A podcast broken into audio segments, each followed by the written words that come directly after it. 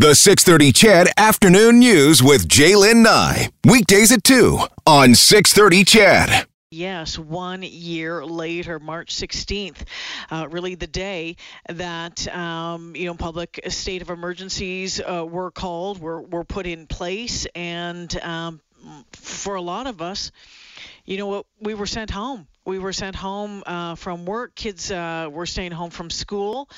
Uh, what a year it has been. So we know that things changed big time a year ago. They changed huge a year ago. Uh, the first documented case of COVID 19 arrived in our province on March 5th, 2020. Do you remember this? Today, I'm here to announce that the first presumptive case of COVID 19 has been detected in Alberta. Although the testing done has not yet been confirmed at the national lab, we believe that it is important to take immediate public health action to prevent the possibility of spread while we wait for confirmation. The individual is a woman in her 50s who appears to have contracted the virus while aboard the Grand Princess cruise ship in California. The individual who lives in the Calgary zone returned on February 21st. She has been isolated at home since February 28th. The individual is recovering at home and is expected to make a full recovery. We are taking this extremely seriously. Public health measures are already being put in place to prevent spread of the virus.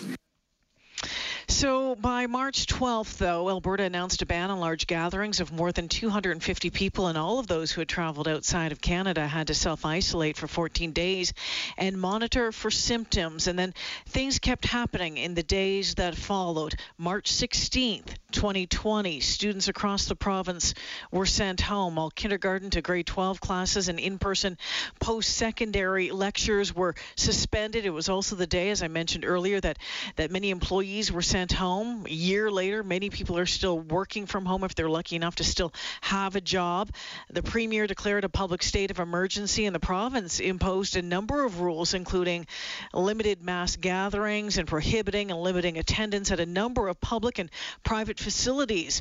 On March 19th, Dr. Hinshaw announced the first death in Alberta from COVID 19. It was in the Edmonton zone, and the following day, the city of Edmonton declared a local state of public emergency. This decision was not made lightly, I assure you, but Council, in its capacity as the Emergency Management Committee, felt it was necessary to help expedite decision making and to ensure that as an organization we are as agile as possible during these incredibly fast moving times. In particular, we are doing this so that we have the powers, should we need them, to keep people safe. So today, one year later, the province has recorded almost 2,000 deaths from COVID-19. There's been 138,788 confirmed cases. The largest number of cases by zone have been has been in the Edmonton zone, which has had uh, almost 55,000 total cases. So, my friends, CHEDville, here we are one year later, reflecting on the year past, and with great anticipation, we're considering what the year ahead might look like. Now, we know that one of the main reasons we saw so many restrictions put in place and tough restrictions, one that in some cases have had detrimental effects on people's personal lives and livelihoods was to help prevent the spread and help the healthcare system, which was on the brink of being completely overrun. And some may say it actually was. Let's take a look back with a guest who became a regular on the show over the past year, sharing his insights from inside the intensive care unit at the University of Alberta Hospital. Dr. Peter Brindley. Dr. Brindley, welcome back to the show. Thank you very much for having me. What a fascinating, sobering, and insightful uh, summary you just gave. Well, it's it's amazing what has happened in in just over a year. Where's your head at a, a year on?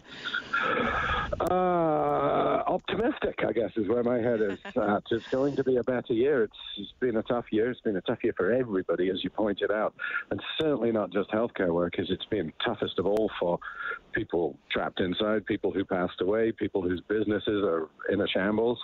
Um, wow, what a year!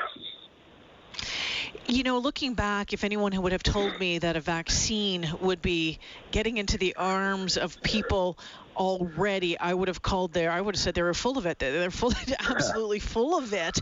I mean, but you know, some of the experts did say, "Hey, you know what? You mark my words. By March of next year, it'll happen." Um, you know, when it comes to vaccine and the vaccine rollout, I mean, are you as gobsmacked as I am about how quickly it's happened? I all kudos to science. Hey, I am gobsmacked. Um, I've been writing regular articles through this, and one of my articles mm-hmm. was sort of work is underway, but please don't hold your breath for a coronavirus vaccine fast. And mm. lo and behold, a number of months later, and it makes sense. I mean, the, you know, the, there's no conspiracy theory here. The way they did it is remarkable, and the science behind it, and the genomic. Uh, summary of the virus, etc., etc. It's remarkable stuff. Um, all kudos to the people that developed that vaccine and uh, there's this danger of sort of vaccine envy where those of us that have had our vaccines, and I have, mm-hmm. um, we're not going to rub it in the noses of anyone else. I promise you, I promise you. But it, it, it's interesting. We are painfully slow on the rollout across this mm-hmm. otherwise lovely country. And I know it's extremely tough for people who are waiting for one of any of the vaccines to come their way.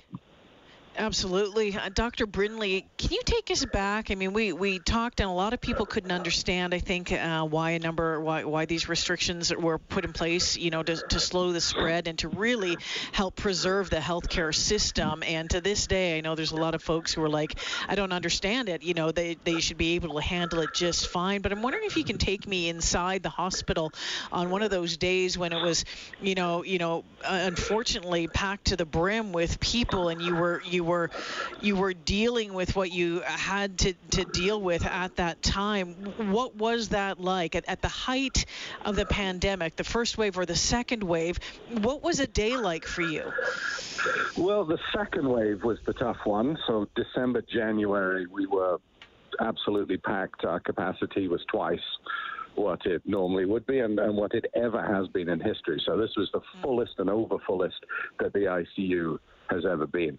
Um, you know, you, you mentioned sort of disbelief and, and people's surprise or denial. You know what? To a degree, we went through some of that too. We just went through it much earlier. Mm. And so we were wondering, really, what are the numbers going to be like? Do we need all of this lockdown? Uh, mm-hmm. Uh, you know, et cetera, et cetera. But it was clear we did. Uh, it was just healthcare workers were exposed to it that much sooner than the public. And I realize a lot of the public still haven't seen inside an ICU, and they've been excluded from hospitals for most of the last year, which is which is awful because their loved ones desperately need them to come and visit. But I can understand why there was so much denial and doubt in the public. I get it. I heard it from my friends and my family and my neighbors, but it was real. It was uh, it was real, and yeah. uh, it must have been overwhelming. And I, and I've and I'm concerned for for a lot of people's mental health um, one year into this, whether it's you know the folks who've lost their businesses, from kids trying to figure out you know what happened in the past school year, relationships. But I'm also concerned about you know the, the healthcare healthcare workers and and what they've seen, what they've witnessed, what they've had to go through. Um, on that front, you know, can you can you shed some light on that and eh, you know concerns on that and what and what is in place to to help guide those people who are on the front lines through this um, in, in now what is a little bit more of a relatively more quieter time. Yeah, well, I'm very glad you mentioned what's become known as a parallel mental health pandemic, and it has been absolutely awful for all sorts of people. It has affected my family, it has affected my neighborhood, and it's affected my colleagues. So it's it's definitely not just healthcare workers, and as you've pointed out, I've pointed out half a dozen times, it's actually been tougher in many respects on non-healthcare workers because at least we've had a job to go to and at least we've had a distraction and a sort of sense of purpose. But what's in place? Well, you know what? The Alberta Medical Association has done a fantastic job. AHS has put things into place. Um, you know, the best way to look after each other has always been to dose kindness liberally, to check in on people, to phone people. Um, to make a nuisance of yourself and just check in. And I've been doing a lot of that with friends and colleagues, and friends and colleagues have been doing it a lot with me. We are nervous in that there does appear to be the beginnings of a third wave. Our numbers are back up again, and these variants that people have heard about are. Mm-hmm coming into the hospitals. And in addition to that, we're we're nervous because as soon as this quote unquote ends, and that's another long discussion, then we have the backlog of all the surgeries that have been delayed. So mm. it's going to go on for a while. Healthcare workers are doing okay, though. We're a resilient bunch, just like everybody else in this magnificent province. I was I was reading an article the other day. It was from a journalist who uh, was reflecting on the past year, and it was the words of a of a nurse that he kept coming back around to, and it was talking about about um, you know this nurse telling him this story of holding someone's hand and being the person there when uh, this person passed away because family couldn't be there or because the numbers whatever it was. I mean, when it comes to death and dying. I mean, doctors deal with this on a daily basis. But has it changed the way that you look at it or the way you handle it moving forward given given what we've seen over the past year and the way the restrictions that were put in place? Well, I hope it hasn't because uh, every death is very sad and, and deserves ceremony and, and ritual and, and people there and hugs and kisses and goodbyes and all that sort of stuff, whether it's pre-COVID, peri-COVID, or post-COVID, and regardless of whether you're talking about a, a virus or a heart attack or a stroke or what have you, mm-hmm. the ICU death in the ICU is about 15 percent. In other words, and, and sort of always has been. Um, in other words, ICUs are incredible places because if you think about it, you only really get admitted to an ICU if there's no other treatment option. So. Yes it's incredible the number of people that are saved, but equally, as ICU staff, we've always been familiar with death. I, I, I realize my words are always going to sound a bit peculiar, but it, it's something we've dealt with on a daily basis. There was certainly a lot more of it, and it was certainly much harder because, as you say, I'm a big believer that families are life support every bit as much as my machines and tubes. And, you know, we were down to one form of life support, just the machines and tubes, and not the family to be there and care. And we, we, we did everything we possibly could with FaceTime and daily updates and things of that sort. But you had this awful irony of the very people that were closest to the patient couldn't visit because they were part of their cohort. And so if one person was infected, the other person had almost certainly been exposed. And so it was this double whammy of the very people that we wanted to be able to visit really couldn't. And it must have been absolutely awful uh, for those families. And it, and it continues to be pretty awful for those families. My immense sympathies.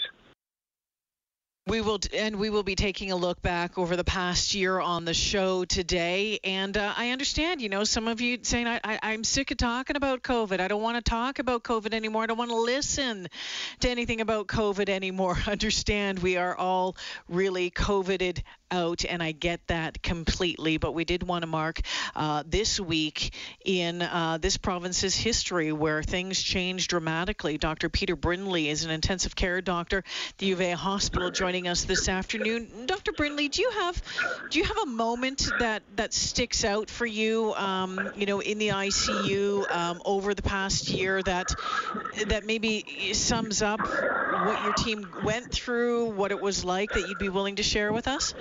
Yes, I absolutely would. I do want to reflect on the comment you just made, too, though. I'm, I'm sick to the back teeth of COVID and talking about it. And I've had plenty of conversations where we've had preconditions before we started that we wouldn't mention the words mm-hmm. COVID or Corona, so I get it.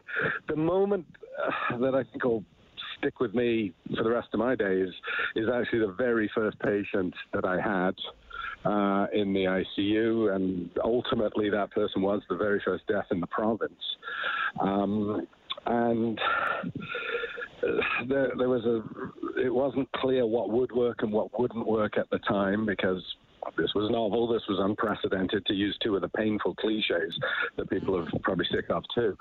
And our decision was that we were going to prone the patient, which means to turn somebody from lying on their back to lying on their front. There's all sorts of physiologic reasons why that appears to have been beneficial during COVID, but it's no small undertaking, especially when it's a bigger patient. Um, and tubes can become dislodged, and you know, in theory, the virus could get sprayed around the room, etc., etc. And we really didn't know how virulent it was or wasn't at that point. And I just remember looking at a, a bunch of my colleagues, uh, people I already adored, but adore even more, and just sort of looking at them and saying, okay, we're going to do this, guys, shall we? And it went from not fear, because that's the wrong word, but trepidation and preparation to this kind of sense of, right, let's go. And it and the switch flipped from this could be scary to I want in on this. And mm. you could see our staff instantly going, Great, I'm on the front lines, I want to be involved, I want to do everything I can. And and you saw that people weren't running away from it, they were running towards it. And the interesting thing was when they ran towards it, that was when there was more of a sense of control and less anxiety and less anticipation and more sort of, I can do this, I'm trained to do this. And it was a very, very touching moment that I've reflected on many times. Before I let you go, Dr. Brindley, uh, I think uh, a lot of people are feeling some hope, some optimism. Obviously, the vaccine uh, rollout, as slow as it is, uh, there, you know, we're, we're, being told that every Albertan should be able to have at least one shot by June. So this is good news. What are you hoping to do when we're allowed to do it? What is the top of your list? What is on the top of your list? It's, uh, I'm going to become a hug addict, first of all. Um, I feel sorry for people who, strangers who walk by me. Uh, that's probably number one. I have booked a ticket for the fall that is fully refundable because I just need something to look forward to. Mm. Um, I. Uh, Sorry, I got somebody waving at a car from me. Got, maybe I'll give them a hug at some point. Um, the I just I want to go hiking. I want to go fishing. I want to just get outside. To be honest, now you know I still love my job and it's going to be busy for a long time, so that's fine too. Um, can I just use this platform to just emphasize how wonderful vaccines are? Um, you know, most of the public thinks vaccines are great, but not all. Um, the more I've read about vaccination, it's possible that most of the history of the last 200 years could have been lockdowns from, you know, polio, measles, you name it, uh, without vaccines. So let's get these darn things rolled out. It's it's such a shame that Canada's so far behind other people. I understand we're about 40th in the world, but those vaccines are coming, and please get in there, roll up your sleeve. All three of them are safe. They definitely work. We as staff have had our, as a part of a study, actually had our immune immunity confirmed by doing blood tests to show that we have immunity, and they're phenomenally effective. Many, many, many more times than the immunity that you need just to get by. So these are great, safe. Please get them because then we can all, every single one of us, get back to a normal life. Quickly, what did you learn about this community that you call home over the past year? Well, you know what? I mean, nobody lives in this part of the world for the weather. Um, we live here because they're decent people, sensible people, hardworking people. I've been really, really touched by the random acts of kindness that I've had. My hairdresser who I think his business was going under, but he still refused to make me pay. The person who rotates my tires who refused to let me pay etc., etc. Um, uh, you know, yeah, there've been angry outbursts from all sorts of people, and there's been denial and there's been protest. But you know, ultimately, I I still think people are rather magnificent and definitely worth saving, and definitely worth caring about. And uh, maybe we needed a bit of a shake-up to make us less focused on status and money and you know the latest trip you took and showing off at parties and things of that sort. Um, maybe that's the biggest thing I've taken away from it. I, I wouldn't wish it on anyone, but I definitely, as a healthcare worker, wouldn't have missed it. And it's definitely nudged me as a person towards a better version of me rather than a worse version of me. And that's why it's lovely being a doctor. Dr. Brindley, we'll leave it there. Thank you for joining us this afternoon. I appreciate it as always. Absolute pleasure. Warmest, warmest peri and post COVID regards to everybody. All the best. Thank you so much. Dr. Peter, Peter Brindley checking in this afternoon. We'll